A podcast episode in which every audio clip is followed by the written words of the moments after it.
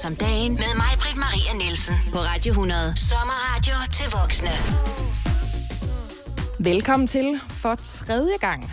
Rolf, jeg synes, det går ret godt med det her sexede program, Ja, det synes jeg faktisk også. vi laver sammen. Ja, jeg synes, det er mega nice. Og jeg synes edderbank, at vi har nogle gode, kompetente mennesker i studiet. Ja.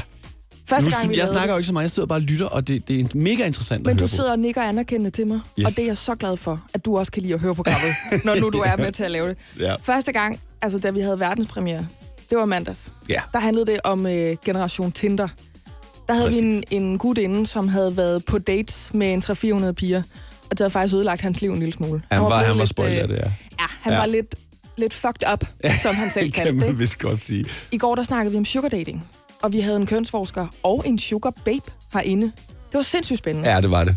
Og i dag, der tager vi altså, øh, kan man sige, en tur ud i en samfundsdebat. Men det skal stadig handle om sex. Vi skal nemlig tale om seksuel frigørelse, når det kommer til islam. Og det er ikke os to, der skal tale om det alene, Rolf. Nej. Det er de to medværter, jeg har i dag. Det er henholdsvis Anahita Malakirens og Ali Aminali.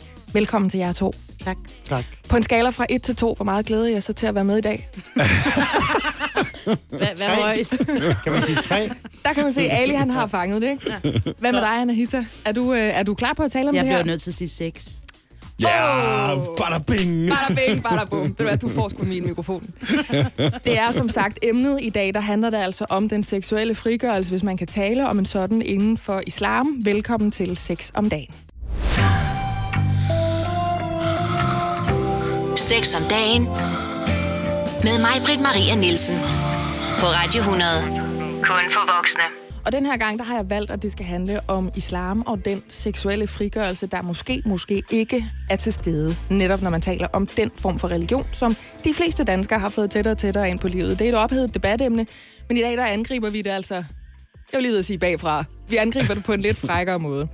Derfor har vi stadigvæk Anahita Malakirens og Ali Aminali med i studiet. Det er jer, der er mine medværter i dag, og jer, der skal tage mig og lytterne med ud på en øh, ret legitim rejse, når det kommer til den seksuelle frigørelse og islam. Anahita, vil du ikke starte med at fortælle lidt om dig selv? Jeg har jo sådan teaset lidt for, hvem du var, men jeg synes næsten, du selv skal have lov. Okay. Jamen, øh, jeg er jo øh, 36, bor i København, har tre børn, øh, har en uddannelse fra CBS, og så er jeg sådan set selvstændig ved siden af med et skrædderi. Og øh, så har jeg et, øh, altså jeg er single i dag, efter 12 år i forhold. Og så havde jeg en lille debut på sexscenen øh, sidste år, hvor jeg var ude og snakke om den øh, kvinders seksuelle frigørelse i forhold til antallet af partnere. Øh, og det her tabu, der var med, at, øh, at kvinder stadigvæk var luder, hvis de havde mange partnere, og mænd, de var de seje. Øh, så jeg var ude og slå et slag for, at selvfølgelig var kvinder øh, ikke luder eller skulle skamme sig over det. Du lavede en, en hashtag-kampagne. Ja, Hashtag over 100. Ja. Hashtag under 100. Og den bredte sig faktisk som en steppebrand. Ja. Ja. Jeg var en af dem, der var ude og støtte dig, og skrev var om det øh, i flere aviser, øh, fordi jeg synes, du havde ret. Jeg synes, du havde en pointe. Hvorfor er det, du har en holdning til seksuel frigørelse, når det kommer til islam? Altså, der er ingen tvivl om, at øh, hele konceptet med at undertrykke kvinder, øh, om det så har været inden for islam eller kristendom, alle de monoteistiske religioner, har jo været en af måderne at holde styr på kvinder på. Og, og den nemmeste måde har været via deres seksualitet. Så, så derfor så er frigørelsen også gennem seksualiteten. Sådan. Ali, vi skal nok komme til dig. Det var bare lige mm. damerne først. Absolut.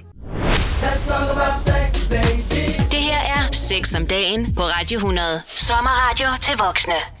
Og apropos love, så er vi jo i gang med programmet 6 om dagen. Ja, ikke fordi de to ting behøver at være svejset sammen. Ikke nødvendigvis. Men det er det jo for mange mennesker.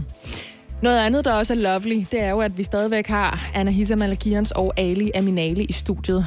Anahita, hun har lige fortalt lidt om sig selv og har den her iranske baggrund, var også kvinden, der stillede op for Nye Borgerlige, og som startede hashtag-kampagnen, der hed Over 100 under 100 øh, for et års tid siden, og blev jamen, nærmest landskendt for det. Verdenskendt. Verdenskendt, simpelthen. Ikke mindre. Hold op. nu skal vi høre lidt om dig, Ali. Ja. Hvad er din baggrund for at sidde her? Hvorfor tror du, jeg synes, du skulle være med til det her?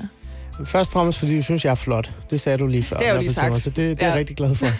Men ellers så er det, også, øh, så er det jo fordi, at jeg øh, Jeg, jeg er socialrådgiver uddannet og har arbejdet i øh, nogle af de her boligområder, hvor der bor mange ikke-vestlige unge, og, øh, og haft den her, hvad kan vi sige, den her vejleder rådgiver øh, funktion. Og der har jeg bare mødt rigtig mange unge, som har haft det her som øh, et, en problemstilling. Noget, de har været meget nysgerrige og interesseret. Den seksuelle frigørelse, hvis ja, man er muslim. præcis, og hele vejen helt ned til øh, altså sådan ligestilling og øh, seksuel frigørelse, men også bare sådan, hvad, hvad gør man egentlig, når man skal date en, eller frustrationerne omkring, hvorfor er det, man ikke må åbent sige, hvad man dater. Altså sådan dansk eller ikke. Så du har faktisk været i det der, altså jeg forestiller mig, at det er et meget ophedet kulturelt krydsfelt imellem en kulturel arv og nogle forældres forventninger måske, og så de værdier, som vi har kæmpet med feministiske næb og klør for at opnå i Danmark og i vores vestlige værdisæt. Så du må altså skulle sidde og- male imellem de ja, to altså, ja, øh, ja, perspektiver. altså, ja, øh, og det sjove og det komiske ved det var, det var jo ikke, fordi jeg var ansat til at være det, eller aldrig nogensinde gået ud. Altså, jeg, jeg, jeg er borgerlig, jeg er en meget privat person, når det kommer til sex og, øh, og, og de her forskellige ting. Så det er jo ikke, fordi jeg har siddet i de her situationer og kigget på en ung gut, der har sådan sagt og kommet til mig og sagt, nu skal vi snakke om sex. Men, men man, man har bare kunnet mærke den frustration og den, de misforståelser, der er i de her boligområder, de her områder. Så det, det er bare kommet på en eller anden sjov måde. Ja. Og så har man siddet og snakket om det i stedet for. Det er pudsigt. Øh, og det har optaget mig. Hvad er egentlig islams forhold til sex? Altså, jeg bryster mig af at være en meget frigjort kvinde. Jeg har skrevet en bog, hvor jeg ligesom sætter to streger under det. Anahita, må vi sige, er på samme måde. Vi er sådan nogle damer, der godt kan lide livet, og der skal noget kolorit i, i kinderne, og måske skal man også have et klask i røven en gang imellem. Kan islam være med på den? Altså, øh, det, det tror jeg faktisk godt, den kan. Det tror jeg godt. Og det er også det, jeg et eller andet sted også kan mærke at, at, øh, og, og kan høre. Øh, Det kan godt lade sig gøre. Men, men det handler meget om det her med, er man gift eller ikke gift? Det er Ja. ja. der, den kommer. Sex om dagen på Radio 100.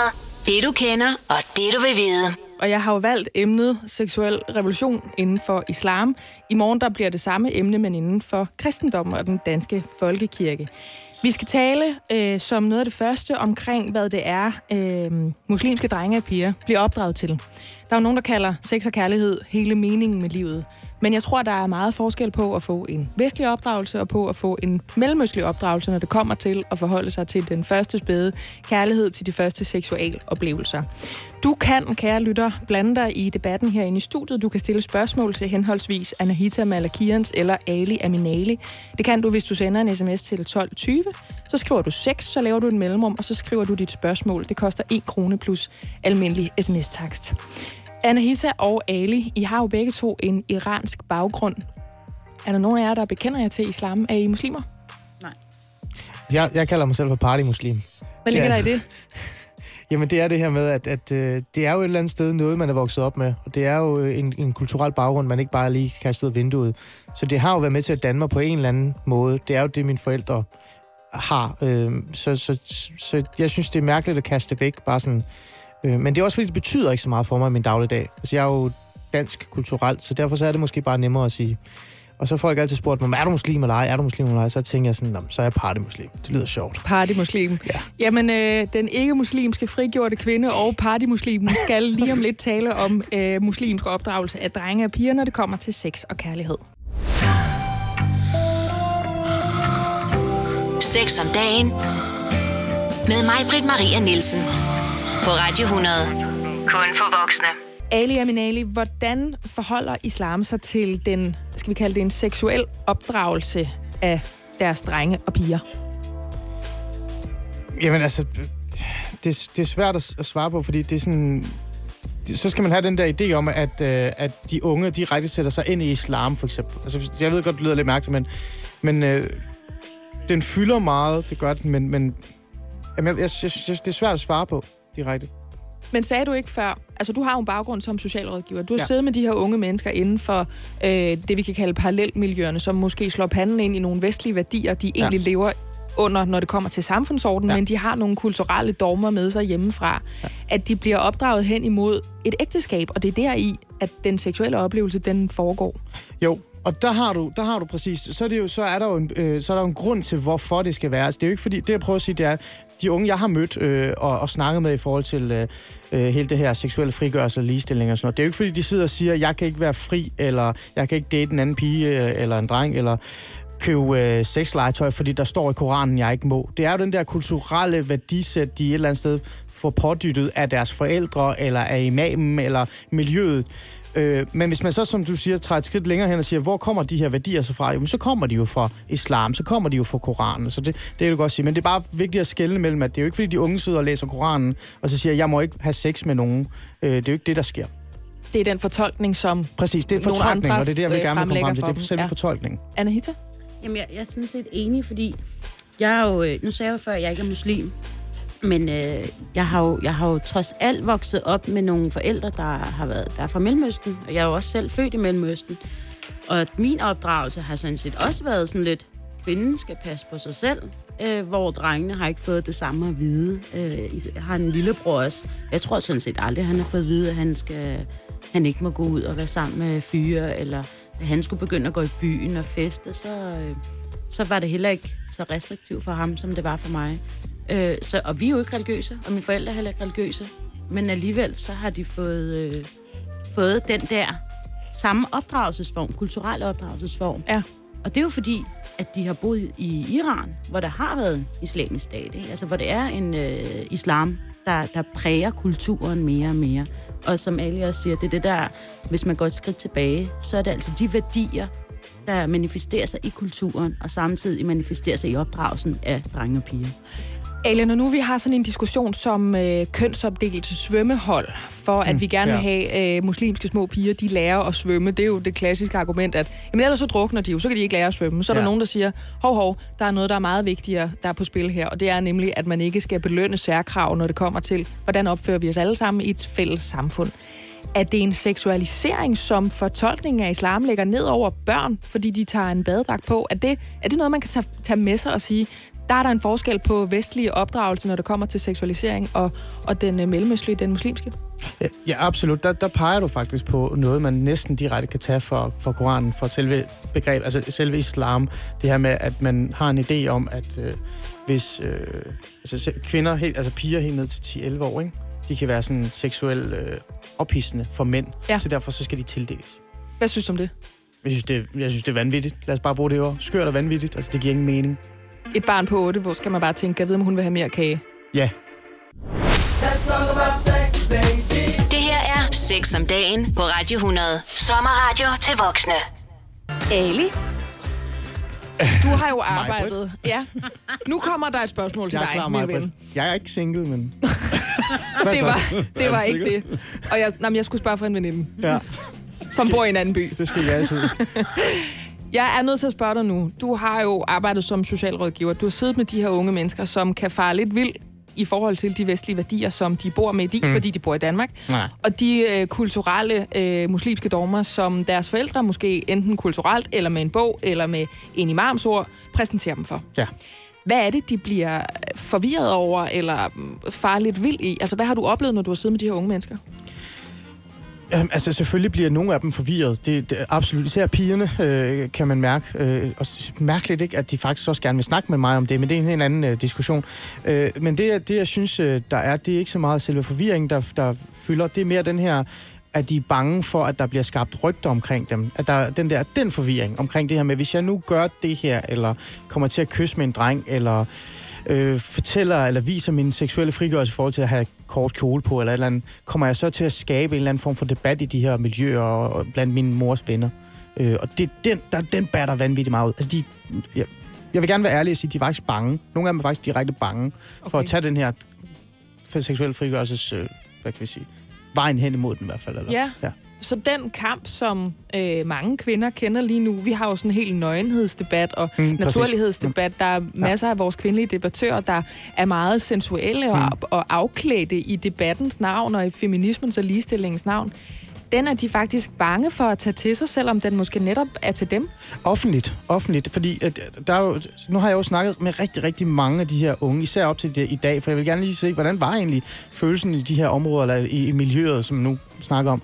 Og, og helt seriøst, altså der er en større seksuel frigørelse nu, end der var for eksempel øh, for 10, 15 eller bare fire år siden. Det er der.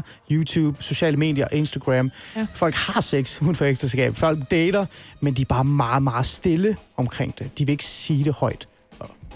Nej, men jeg er fuldstændig enig. Altså, jeg, øh, mødte en, øh, en øh, hvad var hun, bosnisk øh, kvinde, eller ung kvinde på et tidspunkt, hvor hun var sådan, at jeg synes, den der kampagne, den var rigtig, rigtig fed. Øh, som Altså din. Ja, hashtag-kampagne min med sexpartnere der, ja.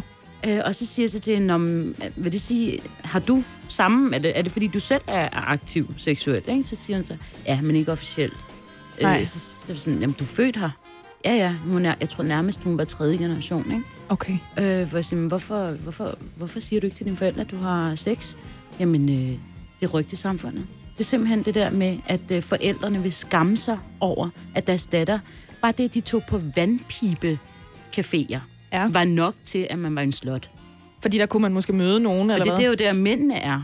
Så hvis man som kvinde, altså sådan tre, tre øh, unge kvinder, tager ind på en vandpibecafé, for at måske bare ryge vandpibe, så, øh, så er det egentlig mest, fordi man gerne vil ses af mændene, og så er man allerede stemplet, ikke? Hvad fanden gør vi ved det? Altså, det er jo glædeligt, at der er nogen, der har taget det til sig, men hvis det sker altså under en sådan skamspålæggelse, som man gør ved sig selv, eller som man har en forventning om, at ens forældre eller deres venner øh, gør ved en, altså hvad stiller man så op? Så er der sgu da lang vej igen. Jamen, det er kollektivistisk samfund versus individualistisk et eller andet sted. Jeg tror, det er en mega stor kamp, fordi du, så skal du opbryde hele den der øh, klan-mentalitet, hele den der rygtesamfundsmentalitet, ikke? Altså, du, og det kan du ikke bare lige fra den ene dag til den anden. Vi skal også have talt om det her med homoseksualitet, øh, promiskuitet. Det er der jo nogen, der bærer som et adelsmærke. Øh, og så skal vi have talt om, øh, om man kan være kærester med en dansk dreng eller pige, hvis man har muslimsk baggrund. Sex om dagen med mig, Britt Maria Nielsen. På Radio 100. Sommerradio til voksne. Ja, velkommen indenfor. Fortsat handler det om den seksuelle frigørelse inden for islam. Jeg har Anahita Malakians og Ali Aminali i studiet. Begge to med iransk baggrund, men henholdsvis ikke muslim og øh, party-muslim, øh, Ali ja. Aminali. Du har arbejdet som øh, socialrådgiver, og du har frem imod det her program også talt med unge mennesker med muslimsk baggrund, som alle sammen ønskede at være anonyme. Du har talt med dem omkring øh, jamen, egentlig ikke sådan sex som sådan, men du har haft en klar fornemmelse af, at de har været forvirret. De er meget bange for rygter, blandt andet, i miljøet, eller hvad de, deres forældre eller deres forældres venner ja. skal tænke om dem, hvis de tager nogle af de vestlige kan man sige, ligestillings- og frihedsbegreber til sig, som, som vi andre egentlig går og kæmper for. Hvad med sådan noget som, og nu bliver det måske lidt et retorisk spørgsmål, men vi skal jo altså det hele igennem, som homoseksualitet? Og det er jo, det er jo et kæmpe tabu. Altså, det er det jo absolut. Øh, og, og gud, altså, hvis du, hvis du går helt derhen, hvor... Fordi når vi snakker om homoseksualitet, så, så tænker vi altid drenge. Altså mænd, faktisk, i virkeligheden. Men der er også hele den der lesbiske øh, del af det. Og det men, men det er ekstremt tabubelagt. Det er overhovedet ikke noget, der bliver fremlagt. Jeg ved, du har nogle eksempler på øh, altså, vanvittige måder at håndtere homoseksualitet på i islam, og dem Ja. skal vi altså lige frem til om lidt. Sex om dagen på Radio 100. Det du kender, og det du vil vide. Ali, Ja. er vi to enige om, at islam ikke som sådan synes, at homoseksualitet, uanset om det er mellem to mænd eller to kvinder, øh, er noget øh, at råbe raffer? Ja, absolut. Altså, der er overhovedet ikke noget rafle om der. Er vi så også enige om, at det ikke afholder øh, muslimer fra at være homoseksuelle? Absolut. Der er heller ikke noget rafle om der. Det er jo sjovt nok, ikke? Det giver ingen mening, men det er rigtigt. Jeg ved, du har nogle eksempler på, hvordan man har håndteret, at folk, altså fordi homoseksualitet, og det, det er noget, jeg mener, men det er næsten også noget, jeg mener at vide, altså ikke er noget, mennesker vælger. Det er en måde, de er født på, ellers ja. så Ja. vil de nok ikke vælge at være homoseksuelle øh, i de dele af verden, hvor man kan blive hængt i en kran for at have en seksuel præference.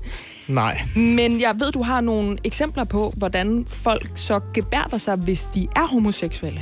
Ja, eller hvordan man et eller andet sted prøver eller forsøger øh, at øh, ikke retfærdiggøre, men, men forklare, hvad... Hvis man nu laver en swipser, hvis man lige kommer til at lave en homoseksuel gerning, så er det jo rigtig sjovt at se, at, man, at øh, imamer og andre øh, forsøger at tolke sig via, altså, via de skrifter, der er i Koranen, og prøver sådan at... Altså, et eksempel er det på det her med for eksempel dansedrenge i Afghanistan. Altså, hvad er at, det? Jamen altså det her med, at man faktisk, når man tager de her fine lange ture, hvor man kommer væk fra landsbyen og ens øh, koner og det andet for, jamen, hvad man nu end skal, øh, så, så er der sådan en eller anden form for kulturel øh, øh, jamen, accept af, at man har nogle små drenge med, som man får til at klæde sig ud øh, som piger og danser. Det er derfor, man kalder dem dansedrenge. Og det er sådan almen kendt, at øh, det er også nogen, man i ny og næ dyrker lidt sex med. Og det er acceptabelt. Øh, og det er jo fordi, at når manden er langt væk fra konen, så er der jo nogle, nogle ting, han ikke kan holde sig fra. Og, og det, det er sådan lidt interessant. Et andet eksempel er også det her med, at man... Jeg kan ikke lige huske præcis, hvilket det er. Jeg tror, det er Saudi-Arabien. Øhm, du må ikke holde, hænge mig op på det. Men, men hvor der er en imam eller anden, der har tolket sig frem til, at hvis man øh, kommer til at falde over et eller andet, og kommer til at sætte sig på en stiv et stivt lem, eller hvad man kalder det, Ja. så er det måske okay. Uh, så er det jo ikke med vilje. Hvis, hvis det er homoseksuel sex mellem to mænd, Ja. men det er tilfældigt, så er det er jo... rent tilfældigt. Kommer til at suge over så falder man, og så sidder man der. Og Altså, det, er jo, det, er jo, det, er jo, det er jo vanvittigt, det her. Ikke? Altså, helt ærligt, det er jo fuldstændig forrygt, det her. Men det er jo en eller anden måde, tror jeg, at man prøver, prøver at forklare, øh, at det kan ske. Det sidste og det værste eksempel, hvad var det nu, det var? Jamen, det, det er jo sådan et... Øh, jeg har lige hørt, jeg fik at vide, at det faktisk har været op igen i sociale medier, men der har været den her idé om i noget tid, øh, især i Ægypten og øh, de her nordafrikanske lande, at, at øh, homoseksualitet i virkeligheden er rigtig eksisterer, fordi der er en parasit, der er oppe i anus på de her mænd, som lever af sæd, og det er jo... Ja, men jeg prøver, jeg sidder altid og griner og synes, det er vanvittigt det her, ikke? Men ja. Sex om dagen. Med mig, Britt Maria Nielsen. På Radio 100. Kun for voksne. Så vil jeg tale videre om det hyggeleri, vil jeg faktisk kalde det, som vi lige har konstateret herinde. Øh, vi snakker jo om den seksuelle frigørelse inden for islam, og vi har nået at vende homoseksualitet. Man skal ikke vide ret meget om islam øh, og mange andre religioner for den sags skyld, før end at man er klar over, at øh, homoseksuel ikke er noget, eller homoseksualitet undskyld ikke er noget, man, man sådan bredt og anerkendt hæpper på. Men øh, en ting kunne tyde på, at det er noget hyggeleri, øh, fordi det er lige så almindeligt som i alle andre lande, fordi ens seksualitet altså ikke er noget, man vælger at tage på sig som en hat, man kan tage af og på, men noget, man bare må finde sig i, hvordan den nu er. Men Ali Aminali og Anahita Malakians, vi er nået lige at sidde og snakke under musikken her om et begreb, som du kaldte det at have en halal-kæreste, Ali. Nu når vi snakkede om hyggeleriet og om, hvordan unge mennesker får introduceret øh, sex og kærlighed og homoseksualitet for den sags skyld. Hvad er det? Altså, hvad er en halal-kæreste? Hvad vil det sige? Det, det er et sjovt begreb. Altså, jeg, jeg, jeg stussede over det, fordi jeg har mødt rigtig mange øh, piger, øh, når jeg prøvede at hjælpe dem i forhold til vejledning og uddannelse. og andet. Du har en Øh, socialrådgiver Jeg er som baggrund. socialrådgiver, der Ja. ja. arbejder i de her boligområder. Helt ned til sådan 14-15, ja, 13 faktisk også øh, en gang, øh, der sad med, altså de havde ringen på, og jeg var sådan lidt nysgerrig og tænkte, hvorfor har du ring på? Du er da ikke gift eller noget. Jamen, de var forlovet, og det var en måde at, at gøre det øh, halal. Altså, Fordi halal at date. betyder, at det er okay. Ja. Haram betyder, at det ja. ikke er Så okay. kommer forældrene ikke efter en. Ja. Og så kan man jo bare droppe det. Så kan man have en seksuel oplevelse med en øh, jævnaldrende, og så kan man Ja. ophæve forlovelsen bagefter. Ja, så det gik ikke. Anna Hisse Malkian, du har lige sagt til mig, at øh, hyggeleri, det er sådan et buzzword for mig. Ja. Jeg ved, du har noget familie, der stadigvæk bor i Iran, og derfra har du nogle, øh, kan man sige, nogle anekdoter fra dit familiemedlem, som oplever øh, det, som du beskriver som en seksuel underverden. Mm. Kan du prøve at sætte nogle ord på det? Men altså, jeg har en øh, 40-årig faster, der, der bor i Iran, og hun har faktisk øh, boet i Vesten også, og så har hun rejst tilbage til Iran, mest på grund af sine forældre. Men når hun fortæller om, hvordan, øh, hvor svært det er for hende at finde en mand, så fortæller hun jo også om, hvad det er for en miljøer, hun kommer i. Og det er jo, øh, det er jo som at høre til enhver fest herhjemme, hvor der er alkohol, der er sex, der er stoffer, der er øh, fester og musik, og øh, nogle gange tager de også øh, billeder og videoer og sætter op på Instagram eller sociale medier, er det ikke? Øhm, men det er ekstrem øh, underverden. Altså, det, der er ikke nogen, der, der skal vide det, fordi du må jo ikke drikke alkohol, det er jo forbudt. Du må ikke dyrke sex, du må ikke tage stoffer og alt det her til. ja. Så, så for dem er det både en meget udsat situation, de sætter sig selv i ved at deltage i sådan noget, men samtidig så er det jo ungdomsliv. Altså jeg tror, der er en ret stor procentdel af den iranske befolkning, der faktisk er unge mennesker. Og, øh, og jo mere undertrykkende folk er i forhold til deres seksualitet og udfoldelser, jo mere øh, farligt og obskur bliver sex og hele... For eksempel det her med halalkærester. Det er jo en mærkelig ting. Altså, det er jo obskurt et eller andet sted at prøve at finde måder og smuthuller og finde ud af, hvordan kan jeg omgå min, øh, min kulturbaggrund, eller de dogmer, der er i kulturen, ved at finde på noget nyt. Altså finde på en anden måde at, at gøre det på. Ikke? Man kan jo sige, det jeg hører fra begge to, det er, at der er sådan set en form for frigørelse. Den er bare hemmeligholdt. Og det, der nærer mig en lille smule, det er egentlig, at der er så langt imellem det sagte, og det gjorde det. Mm. Altså hvis man øh, udad til skal fordømme homoseksualitet, eller sex før ægteskabet, eller det at have øh, et ungdomsliv, som vi forbinder med at være normalt her i Vesten, og så samtidig godt vide, at det foregår alligevel på alle mulige plan. Altså, hvordan kommer man den der, det der hyggeleri jo faktisk til livs? Man er, jo, man er jo lidt, altså man er jo lidt tvunget til at skulle frigøre sig fra miljøet, ikke? Og det er jo svært, fordi så skal du måske sige farvel til familie og venner og hele omgangskredsen. Og det er altså en meget stor del af din identitet, der ryger på det. Det må også være svært at have omgangskredsens byrder på sine skuldre, fordi man gerne selv øh, vil flyve frit, kan vi kalde det, ikke? Ja. ja. Så er der nogen, der bryder ud. Det her er Sex om dagen på Radio 100. Sommerradio til voksne. Øh, seksualitet er jo ikke noget, som islam som sådan mener, man skal undertrykke, hvis den selvfølgelig er heteroseksuel. Man skal bare tilsikre, at den foregår inden for ægteskabet. Altså, profeten var jo også glad for samlivet med sine koner, øh, og derfor bør et ægteskab resemblere det. Mand og kvinde er skabt til at finde sammen og blive et. Det er det, øh, alle helst vil have, eller jarve for den sags skyld. Det kender vi fra flere forskellige religioner. Det, der så udfordrer mig en lille smule, det er det her med, at det kun må foregå inden for ægteskabet. Det vil sige, at det må foregå én gang og med én mand eller med én kvinde. Anahita Malakians, er det fordi, der grundlæggende er nogle kønsroller og en forståelse af nogle ærbarhedsbegreber, vi skal have gjort op med, når det kommer til øh, muslimske kvinder?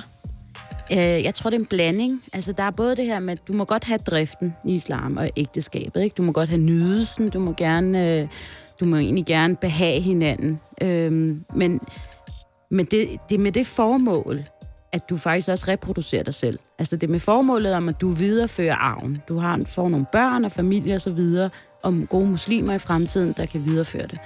Så hvis du som en kvinde er single, og går ud og bare boller for løs, eller for sjov hedder det, ikke? Mm. Øhm, så er du jo egentlig ikke med til at opretholde den der idé om, at sex er for reproduktionens skyld. Så er det jo bare for egen nydelses skyld.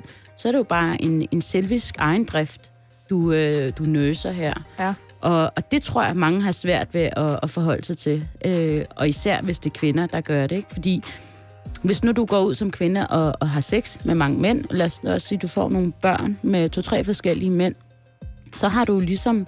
Øh, så har manden jo ikke nødvendigvis sikker næste mand sikker på, at det er hans afkom, at du kan ikke rigtig sikre dig, at det, at det er den slægt, han viderefører.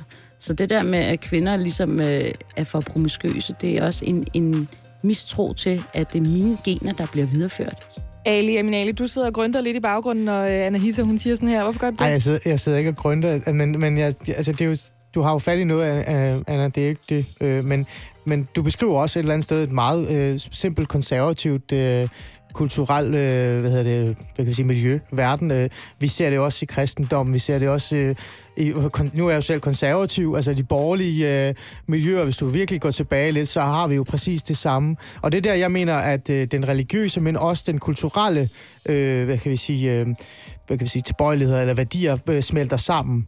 Og, øh, og, og der, der må vi jo bare sige, det, jeg vil jo, det er jo min holdning, det er jo ikke det hele er jo ikke islam, der gør, at, at øh, kvinden ikke kan frigøre sig på den anden måde, så når vi kommer til det her. Der er det også noget kulturelt. Nej, nej, det er, det er faktisk alle religioner. Altså lige siden de monoteistiske religioner kom til, så har det her med kvindens ærbarhed fyldt enormt meget. Så, så det er ikke... Så kan man sige, at religionerne kom med begrebet om ærbar, og det er ægteskab og nydelse osv., men kulturen viderefører så at, øh, at det her skal stadig foregå. Jeg læser lige noget op for jer her. Det er ikke Koranen, der undertrykker kvinder, men den patriarkalske tankegang, der i visse muslimske miljøer og kulturer sættes højere end Koranens vejledning. Der findes uanede mængder litteratur om dette emne på alle europæiske sprog, også på dansk. Punktum. Det stod der i Berlingske i går. Det er en øh, debattør og øh, åndelig vejleder, som er muslim. Hun er konvertit. Hun hedder Amina Tønnesen, og hun har skrevet det her som et svar til Asger Aumund, der altså angrebet, øh, hvad Koranen gør ved øh, mænd og kvinder, der følger den. Hm. Hmm. Anahita, du har lavet den der hashtag-kampagne, der hedder hashtag over 100, hvor du plæderede for, at det var helt okay som kvinde at have mange skiftende sexpartnere. Man var ikke en vare, et stykke kød, der som sådan kunne gå inflation i. Mm. Hvor lang tid tror du, der går, før dine brune søstre tilbage i Iran, de kan, de kan finde på sådan noget? Uha, det, det bliver i hvert fald ikke i min levetid. Men, men det, jeg at lige vende tilbage til det, hun siger, at det er patriarkalsk struktur, det er jo en sandhed med modifikationer. Fordi det er rigtigt nok, det jeg også oplevede under den debat, det var ekstremt nationalkonservative folk, var jo lige så meget imod den her mm. tilgang af Hesek århundrede. Så det er rigtigt nok, som Ali siger, de er ikke nødvendigvis islam, det er sådan set alle de der traditionsrige øh, religioner, der har ført det her med sig. Så det er måske mere en fortolkning og et patriarkat, vi skal have fat i, end det er en gammel bog? Nej, fordi du kan godt gå tilbage i bøgerne og finde ærbarheds, ærbarhedsbegrebet også. Sex om dagen på Radio 100. Det du kender, og det du vil vide. Anna Hissam Alkirns, du har jo lavet den der hashtag-kampagne, der netop plæderede for, at kvinder skulle have lov til at have så mange seksualpartnere som muligt. Det var ikke noget, der gjorde hverken det ene eller det andet ved hendes ry eller omdømme. Det burde det i hvert fald ikke være. Hvordan øh, oplever du det her med unge kvinder, der så alligevel er seksuelt aktive, men på en eller anden måde skal holde sig ærbare til de skal giftes? Jamen, der er jo hele det der jomfru-aspekt i tingene, ikke? Altså, Ja. hvor, hvor man et eller andet tror om, at der findes den her jomfruhinde, om den gør eller ej, jeg har ikke læst, det skal jeg ikke vurdere. Øh, at i tro om, at den skal bevares, så, øh, men stadig gerne vil være seksuelt aktiv, så er det jo så det her med, at så, så tager man den i, i røven, så at sige, ikke? så, øh, så går man af andre veje. Det her det er et program for voksne, hvis der er nogen, der var i tvivl om det. Sådan. så, så vælger man ligesom at, at omgå øh, nogle ting på, og, øh, og stadig få nydelsen og sex med. Og det gør man enormt meget i Iran også, ved jeg, hvor øh, jeg tror, samtlige piger dernede har været seksuelt aktive første gang i bagenden, ikke? I numsen. Øh, ja, fordi de, altså jeg kan huske min første kæreste, han var faktisk sjov, sjov nok iraner.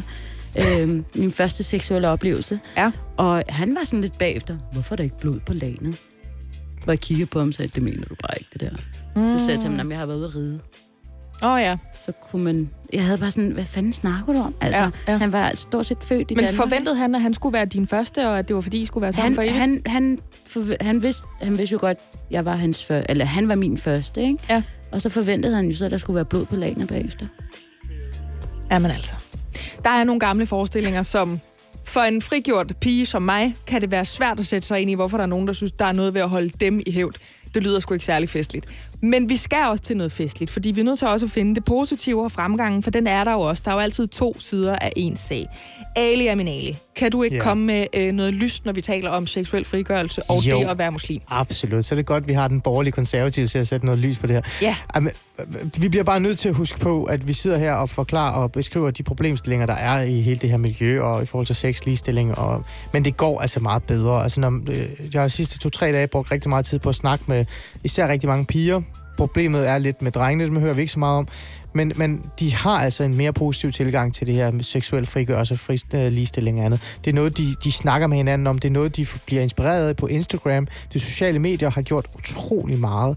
Øh, så så det, det går godt. Altså helt hen til, at, at vi faktisk nu til dag skal købe sexlegetøj eller ting til intim øh, hedder det? Samvær. samvær øh, som er halal. Altså, at, at der faktisk er hjemmesider og butikker, som, som sælger sådan nogle ting. Og jeg kan også godt forstå Det er det. sgu da mega positivt. Det er nemlig positivt, Ja. fordi man skal også huske på, at det, det, det er også noget, altså det kommer til at betyde noget for de mennesker, der faktisk stiller sig frem og laver de her hjem, øh, hjemmesider, eller fysiske butikker, som jeg forstår også eksisterer for eksempel i England. Og, og jeg kan godt se det her med, at hvis man er for det her miljø, og har tørklæde på, og er gift, så er det svært at gå ned og købe en buttplug, eller hvad det nu er, man nu skal. så er det måske i en normal sexshop, så er det måske lidt bedre at gå ind øh, i de her, øh, så, så man prøver øh, på en måde. Noget, noget postordre noget måske, så der kommer noget i en anonym brun pakke Jo, på er verandaen. stadig- Ja, ja, absolut. Humlen bare stadigvæk, det er stadigvæk inden for ægteskabets rammer, ikke? Det, er Mhm. ikke, det er jo ikke... Nej, jo jeg snakker også ud, nej, nej, nej, prøv, jeg snakker også om udenfor. Og det, det er utrolig vigtigt at huske på det. Vi, vi dvæler lige øh, ved emnet. Sex om dagen med mig, Britt Maria Nielsen. På Radio 100. Sommerradio til voksne. Jeg får lyst til at danse i sådan nogle øh, højtaljede cykelshorts, som øh, Salt and Pepper har på i den der musikvideo. Og så stå helt øh, twerk queen-agtigt med, med ballerne og bare ryste dem op i linsen. Du har øh, to og en halv uge endnu til at nå at gøre det. Vi får faktisk også besøg af Louise Kølsen, der jo går under navnet Twerk Queen. Så det kan være måske, hun, øh, hun skal lære mig det. Så er der i hvert fald noget at glæde sig til. Det lægger vi lige story Ja, til den ja. tid, når Rolf og jeg vi skal lære at twerke. Men i dag, der handler det altså om noget lidt andet. Der handler det om den seksuelle frigørelse, når det kommer til islam og de mennesker, der følger den trosretning. Vi har stadigvæk Ali Aminali og Anahita Malakian til studiet, og vi diskuterer øh, det her øh, småhyggeleri lidt, som er, at der åbenbart, og heldigvis for det, er en positiv fremgang, når det kommer til at benytte sig af de vestlige frihedsbegreber og ligestillingsrettigheder, som vi kæmper os til, og at sex er altså noget, der er en del af livet, som vi jo tror på herhjemme. Desværre så øh, foregår det bare under radaren. Det næste emne, jeg gerne vil tage op med jer, det er fremtiden. Og det kan jo godt blive sådan lidt stort og lidt uldent at have i munden, for at bruge det udtryk. Men vi skal til de unge mennesker, vi skal til de muslimske friskoler, og vi skal til seksualundervisning. Så vil I med mig derud? Absolut. Sex om dagen med mig, Britt Maria Nielsen. På Radio 100. Kun for voksne. Vi skal have fat i fremtiden nu, fordi vi ved jo godt alle sammen, hvis man vil ændre noget, hvis man vil rykke noget, så er det de unge, man skal have fat i. Det er dem, man skal uddanne til at kunne forstå, skråstreg, begå sig i fremtiden. Derfor synes jeg, at vi lige skal rette blikket mod de her mere eller mindre udskældte muslimske friskoler. Mm. Fordi Ali og Minali, hvad er det øh, for en kan man sige, fordel eller for en bagdel, man har, hvis man har gået på sådan en? Har man så fået særlig meget seksualundervisning, for eksempel? Hvis du spørger de øh, muslimske friskoler, så har man. Det, det, det vil de jo mene, men, men man kan også se faktuelt, øh, når man har kigget lidt på nogle af de her sko- øh, sko- eller friskoler, så kan man se, at de bøger, de er jo pakket godt væk ned i kælderen endda, ikke? Øh, og selv almindelige øh, bøger med, med billeder af, af piger, der måske har ikke så meget tøj på, eller kjoler, er også blevet pakket væk. Så, så, det, så nej, det så de har ikke en uge 6, som øh, Ej, de det, det vil i hvert fald overraske mig rigtig meget, hvis de havde. Og hvis de havde det, så ville jeg rigtig gerne være fluen på væggen for at se, hvad det er egentlig, de i virkeligheden snakker om. Ikke? Ja. Øh, så, så nej, og jeg vil faktisk gå så langt, for nu siger du muslimske friskoler, jeg vil faktisk gå så langt og sige, at jeg tror heller ikke, at nogle af de skoler, hvor der er en stor procentdel ikke-vestlige øh, borgere, f.eks. Torsårsskolen i, i Aarhus og andre, hvor vi er næsten op på 100 procent, men 80 og 70 procent, der tror jeg heller ikke, man får den helt almindelige øh, sex, øh, seksuel sex, altså undervisning, som man vil gøre på en helt normal dansk øh, øh Hvorfor plads. tror du ikke det? Jeg tror bare, at man desværre, øh, og det er sådan, jeg bruger det her meget det her med kulturelle særhensyn, og vi snakker meget om det, og det er sådan et, øh, og nu nævner de igen, de her borgerlige, men ja, det er faktisk rigtigt. Altså, man, man kigger på de her børn, man kigger på de her unge, og, og vi ved jo alle sammen, at, at når, man, når en skole gerne vil være Altså, der skal være fred på en skole, lærerne skal have det godt, så skal de også lytte til forældrene. Og når forældrene kommer med, med deres kulturelle værdier og normer, og et eller andet sted ikke er så klar på, at de, de unge, og især pigerne, skal undervises i, i ligestilling, seksuel frigørelse og andet, eller bare helt ned til, hvordan man putter en kondom på, så, så lytter man, og så prøver man at bøje undervisningen. Okay, men så skal vi jo så tale om lige om lidt, at det jo selvfølgelig bare er fordi, at forældrene selv taler med deres børn om sex derhjemme, ikke? Det må det, må det jo være. Nej, det gør de overhovedet ikke. Hvad? Nej, nej. Hvorfor Nå, skulle de det? Jamen, den tager vi om lidt. Det her er Sex om dagen på Radio 100. Sommerradio til voksne. Vi har øh, talt om, at øh, seksuel undervisning, den kan halte alle steder. Uge 6 er jo sådan en ting, der er på de danske folkeskoler, hvor øh, overbygningen i folkeskolen får seksuel undervisning. Men hvis man går på en muslimsk friskole, så bliver der formentlig ikke undervist særlig omhyggeligt i øh, seksuel øh, praksis. Og hvis man går på en skole, hvor der er øh, overrepræsentation af elever, der ikke har dansk etnisk baggrund, så kan det også være, at man er lidt tilbageholden med at fortælle om de her ting. Det mener i hvert fald Ali Aminali. Men hvor filen får de så deres viden fra? Er det fordi, de i stedet for taler med deres forældre om sex, de her unge øh, muslimske elever? Altså, Nej, det gør de jo ikke. Det vil jeg jo ønske. Men ikke fordi jeg vil ønske, at de skal sætte sig og snakke om, hvordan sprøjteorgasme smager, eller jeg ved ikke hvad. Åh oh, gud nej. Det, det, det handler om, det er det der med, øh, hvad, hvad er den tekniske del i det? Altså, hvad er det egentlig? Hvordan er det, man har et forhold? Hvad er egentlig en kondom? Hvad er egentlig øh, alle de her ting? Øh, og det, det, de får det fra, så vidt jeg hører, det er Instagram. Altså, øh, Instagram, sociale medier, øh, de snakker med deres veninder om det. De, især pigerne gør rigtig meget ud af at, at få noget mere og mere indsigt omkring det. Ja. Så, så der er, som jeg også sagde, der er nogle positive tegn på det. Problemet er jo bare, at de ikke rigtig kan offentligt fortælle om, hvad det er, de så et eller andet sted har lært eller hørt om. De kan ikke gå ind og stille spørgsmålstegn ved, i forhold til, om det er rigtigt eller ej, eller om man virkelig skal have analsex efter anden øh, date ja, eller et eller andet. det er jo det, jeg sidder og tænker det... på. Altså, der kan man da virkelig stille spørgsmålstegn ved, ansvarligheden i, at man lægger så stor en del af, af livet og viden om den del af livet over på et, et medie som Instagram, der ikke tager noget ansvar, måske ikke lærer de unge øh, mænd og kvinder noget, der er rigtigt. Jeg er fuldstændig enig, men altså, Men samtidig så kan jeg også, også godt forstå, at når man som ung øh, er i sådan et miljø og mangler den her indsigt og den her forståelse af, og også kan mærke på ens krop, hvad er det, der sker for mig, og jeg har lyst til, så, så søger man der, hvor det er nemmest at finde, og Instagram er jo lige foran en. Ja, det er jo super tilgængeligt. Ja. Anahita Malakians, jeg ved, at du har, øh, skal vi kalde det, turneret med et foredrag, du kalder Den Tabte Samtale. Et foredrag, der skal placere sig imellem det, der er den ordinære seksualundervisning, og så porno. Midt imellem de to poler, der er der noget, vi kalder dannelse. Det gør man i hvert fald, hvis man er konservativ som Ali. Hvad var det, du ville med det foredrag? Hvad handlede det om?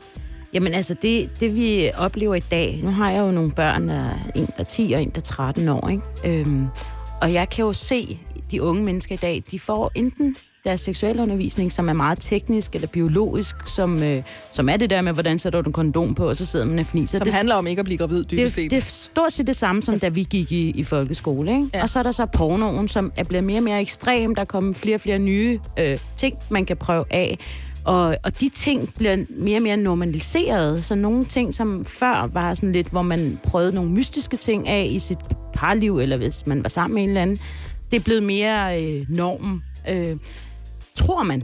Fordi at porno er så udbredt, som det er, og blevet så normal en ting, alle ser. Så den dannelse der, Så I den dannelse der med, mellem de to ting, det er jo det der med, hvad foregår der så ind imellem? Hvordan er det, at piger og drenge ser ud, og hvordan er øh, øh, kvindekroppen Grænser og... og- grænser? Hvornår må du røre ved en? Hvornår må du ikke røre ved en? Hvornår er det okay at give en en sprøjteorgasme? Hvornår er det ikke okay? Hvornår er det øh, analsex i orden? Eller skal du bare sprøjte en eller anden i hovedet første date? Eller skal du prøve at spørge, øh, om det er okay? Altså, jeg har en regel, der hedder fra halsen og ned efter, ikke?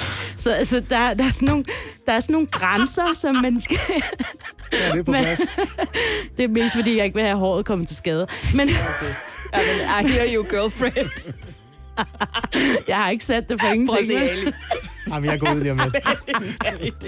Ja, det bliver hot, det der, Ali. Men prøv at høre, det her Men- det men er et er frirum, og vi skal kunne snakke om de her ting. Og man behøver ikke at ligne døden fra Lübeck, bare fordi man skal tale om sex. Man kan godt tale om det i et lidt festligt lag.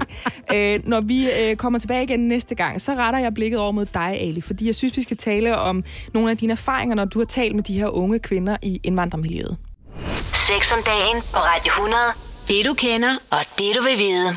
Ali, du har jo arbejdet som socialrådgiver, og jeg ved, du har gjort dig umagen, og tak for det i øvrigt, og tale med unge mennesker med muslims baggrund, når det kommer til sex og seksuel forståelse frem mod, at du skulle være med her i dag hos Ja. mig. Hvad er det, de altså, taler om? Jeg ved, du nævnte sådan noget som prostitution og sugar dating. Ja, øh, det overrasker også rigtig meget mig. Øhm, som jeg sagde her lige før, at når jeg nævner nogle af de eksempler, så er det altid sådan pigerne, jeg har snakket med, som gør utrolig meget ud af at fortælle mig, at de gerne vil være anonyme. Men Ja. de, de åbner op og fortæller deres historier. Drengene er ikke så glade for at fortælle om det, men nogle af de sjove historier, jeg har hørt med drengene, det var det her med, at prostitution, altså det der med at tage ned og besøge en luder, fordi det er fedt, men også et eller andet sted få et indsigt i, hvad fuglen er det, man skal gøre og sådan nogle ting. Det er noget, der er normalt. Og øh, det andet, der overrasker mig, det var den her sugar dating øh, af, af altså ikke-vestlige piger, ikke? Ja. som på en eller anden måde gav dem en form for en indsigt i, hvordan er det at have et forhold. De får en masse gaver, der er, sådan noget, der er noget underholdning i det, men også noget, de sådan lægger væk og, og tager. Altså, der er ikke noget, der er, der er altså fast, øh, som de kan sådan flygte fra igen. Ikke? Okay. Øh, så så det, det overrasker mig, det betyder, altså det fylder så meget i, i miljøet. Men det overrasker egentlig også mig på den måde, at det er jo i hvert fald ikke noget, der ligger inden for det ærbarhedsbegreb, som man så Nej, kan mene er godt. Nej, eller nej. dårligt. Men samtidig, når man lige reflekterer over det, så ligger det måske ret tæt op af de der kønsroller, eller ja. De her kulturdormer, som er, at manden tager sig altså af kvinden, og hun står til gengæld til rådighed for ham. Ja. Eller hvad? Absolut, især i forhold til det her med sugar dating. Selvfølgelig gør det det, fordi det er sådan lidt en form for... Øh, det passer ind i den her kulturelle, værdimæssige øh, tilgang til, frist, øh, til sex, ligestilling, som man er vant til hjemmefra. Øh, men, men altså, igen, det er jo både positivt, men det er også usundt.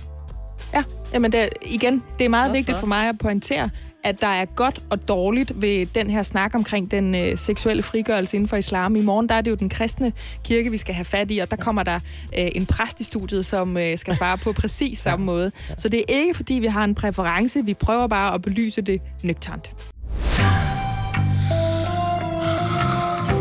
Sex om dagen. Med mig, Britt Maria Nielsen. På Radio 100. Kun for voksne. Hvis vi vil øh, denne her øh, form for hyggeleri, eller det her hemmelighedskrammeri, kan vi kalde det, omkring seksuel frigørelse, og det, at den åbenbart finder sted, men vi ikke rigtig kan påtale den i de her miljøer til livs, skal vi så bare have alle muslimske drenge og piger til at knalde løs i et eller andet vestligt værdisæt, hvor man ikke kan slotshame, og hvor der ikke eksisterer ærbarheds øh, hvad hedder det, begreber? Eller skal vi etniske danskere, også danske feminister, der råber op om frihed og lighed og slut på den her øh, omtalte slutshaming, bare forstå, at nogle mennesker, de kan godt lide at operere efter nogle ret fastsatte, klare øh, moralske normer. Det er meget sort og hvidt, ikke? Ja, det er meget sort og hvidt. Jeg, jeg vil faktisk sige, at der er en mellemvej, fordi at, at vi skal også acceptere, ligesom vi også gør blandt kristne og andre øh, kulturer, at, at, øh, at der er nogen, der vælger det her, fordi det er deres identitet, det er deres levevej. Men, men jeg synes, det er utroligt vigtigt, at, at vi skal give de unge mulighed for os selv at vælge det. Altså, det, det, det er der, hvor jeg er. Altså, en ung øh, pige eller en dreng, som er ikke-vestlig, som bor i et boligområde eller et eller andet, som er, sidder fast under de her kulturelle øh, værdier og normer, som er noget andet end det, vi er vant til. De skal have muligheden for os selv at frigøre sig og vælge øh, at frigøre sig. Det er det, det, jeg mener, der er rigtig, rigtig svært at gøre på nogle andre tidspunkt. Og det har de brug for rollemodellerne, ikke? Det, jeg tror, det er der, Absolut. hvor vi faktisk uh, snakkede om på et tidspunkt. Rollemodellerne mangler i større grad inden for de her miljøer. Jeg kan godt sidde her og være frigjort og, og og, snakke om altså, baggrund. Men, og have en iransk baggrund, men jeg har ikke en muslims baggrund. Så, derfor så er jeg ikke nødvendigvis rollemodel for mange muslimer, øh, men kan være en rollemodel for nogle andre, som, som lever stadigvæk under noget social kontrol, eller nogle normer eller værdier, som, øh, som har fyldt dem. Øh, det kan både være danske og udlandske. Så, så, så rollemodellerne er vigtige at få frem i det her. Ali Aminali, du har jo socialrådgiver baggrund og har talt med de her unge mennesker i, i parallelsamfundene, i indvandrermiljøerne. Øh, samtidig har du også en offentlig stemme, øh, og du går tydeligvis ind for nogle øh, vestlige rettigheder og nogle forståelse af kønnene og forskellene på dem, som, som jeg i hvert fald synes er rigtig sunde og gode. Er det sådan en som dig, der skal udgøre en forskel? Skal du ud og kæmpe for, at kvinderne kan øh, gå i byen og øh, ryste med røven, uden at der er nogen i øh, den ældre generation, der skal fordømme dem? Ja, det tror jeg faktisk. Det er noget, jeg aldrig rigtig har tænkt over, om jeg burde øh, forholde mig til eller ej. Men, men det, det tror jeg faktisk, at øh, jeg skal forholde mig lidt mere til. Og især også på, på vegne af drengene specielt, fordi vi har nogle af de her rollemodeller for kvinderne. Jeg synes faktisk, der er nogen, som forsøger de, de tager ikke det sidste skridt, men de forsøger at være den her øh, rollemodel i forhold til ligestilling og frigørelse. Men drengene mangler noget, og det kan jo være et eller andet sted, der, der har vi behov for et eller andet. I går der bad jeg Christian Gros og Sugarbaben Sine om at stille jer et spørgsmål. Spørgsmålet det var, om en øh, etnisk øh, dansker kunne være kæreste med en muslim. Jeg føler, I har svaret på det. Ja, det kan de godt, men ikke uden at blive dømt. Det her er Sex om dagen på Radio 100. Sommerradio til voksne. Er det rigtigt, når jeg siger, Ali, at man kan godt som øh, dansk dreng eller pige have en muslimsk øh, kæreste, MK, uden at øh, dennes forældre har et problem med det? Kan man som øh, barn af indvandrere og med muslimsk baggrund lige så nemt få sig en hvid kæreste som en brun kæreste, som man populært kalder det? Øh, jeg vil ønske, at jeg kunne sige ja, men jeg vil mene ud fra den øh, erfaring, jeg har, og den viden, jeg har i forhold til miljøet og området, så, så er det rigtig, rigtig svært. Næsten, næsten umuligt. At man bliver dømt? Ja, altså du kan godt have det, det kan du godt, men du kan ikke have det uden at, at ikke at blive dømt og få den her form for... Øh, altså, du, du, accepten er i hvert fald rigtig svær at, at få. Med mindre, at du har en sød, rigtig sød fyr, øh, som er dansker, som beslutter sig for at konvertere til islam, eller lave en eller anden form for øh, sådan øh, et skridt en hen imod... Ja, en håndsretning til den kulturelle, ja. værdimæssige baggrund, øh, pigen for eksempel kommer fra. Jamen ved du hvad, det er modtaget, og så håber jeg, at øh, Christian Gros, der jo gæstede studiet i går i anledning af, at vi skulle tale om sugar dating, han er antropolog og kønsforsker. Vi havde også sugarbaben Sine med, og det var de to, der formulerede det her spørgsmål til jer, så jeg håber, at de har øh, lyttet med. Det har de selvfølgelig, de sidder jo tvangsindlagt mm, til sex om dagen. Så har de nemlig fået svar på deres spørgsmål. Ligeledes skal jeg bede jer to om at formulere et spørgsmål til den præst, der hedder Paul Joachim Stenter. Han bliver min medvært i morgen fra kl. 9 til 12, hvor vi skal tale om den seksuelle frigørelse, når det kommer til kristendommen og til kirken. Hvad kunne et spørgsmål til ham være? Altså, jeg, jeg vil være meget nysgerrig i forhold til, om han, han føler eller mener, at den samme øh, hvad kan vi sige, bevægelse eller evolution, kirken har haft, eller kristendommen har haft, øh, ikke sådan overall, men sådan i forhold til fristilling og ligestilling, kan lade sig gøre øh, med islam. Øh, især i, i et ikke-vestligt miljø, det vil sige i Danmark. Nu snakker jeg ikke om i Iran eller Mellemøsten, men i Danmark. Men det vil jeg blive meget interesseret mm. i at høre om. Ja. Og, om, og også om, at han kunne have en, en rolle i det, eller om kirken, eller personer som ham kunne have en rolle i det. Er du enig i det, Anahita? Ja, altså egentlig i bund og grund er enig, men jeg kunne egentlig også godt tænke mig lige at, at sætte en ekstra krølle på at sige, hvad det, og hvad det feministerne, der i sin tid altså, indførte det her med den seksuelle frigørelse, og kirken lige så måtte, måtte give efter, eller var det noget, der var lidt internt, som Ali er inde på? Altså var det deres egen evolution, der gjorde, at de har givet mere slip på det her ærbarhed og, og så videre? Ved I hvad, jeg har skrevet begge dele ned, og så er jeg sikker på, at jeg får tid til at spørge ham i morgen. Der handler det jo altså om den seksuelle frigørelse og religion. En gang til, denne gang, der er det bare en ny religion, for vi har nemlig ikke nogen præferencer her på sex om dagen. Sex om dagen på Radio 100. Det du kender, og det du vil vide. Vi har sagt det før, alting får en ende. Desværre. Ja, ja, en regner om den har to, skulle man næsten til at sige. ja. Men i dag har vi altså talt om seksuel frigørelse og islam, og det har vi gjort sammen med Anahita Malakians og Ali Aminali. Tusind tak til jer to, fordi I turde at anbringe røven i øh, klaskehøjde. Det var jeg glad for. Selv tak. Tak fordi, at der øh, blev sagt nogle frække ting, men også nogle kloge og nogle reflekterede ting i radioen. Det var jeg også glad for. Selv tak. Ali, jeg var glad for, at du ville komme hele vejen fra Aarhus. Ja, Anahita, jeg ved, du skal ud og have en dejlig massage lige om lidt. tak, fordi, tak fordi du ville udskyde den lidt, så du havde tid til det her. Jamen, alt for dig, mand. Hvor er det skønt. Jeg er tilbage igen i morgen med præst Paul Joachim Stenter, hvor vi taler om præcis samme emne. Der er det bare den danske folkekirke og religionen kristendom, vi angriber. Vi lyttes ved i morgen. Sex om dagen. Med mig, Britt Maria Nielsen. På Radio 100. Kun for voksne.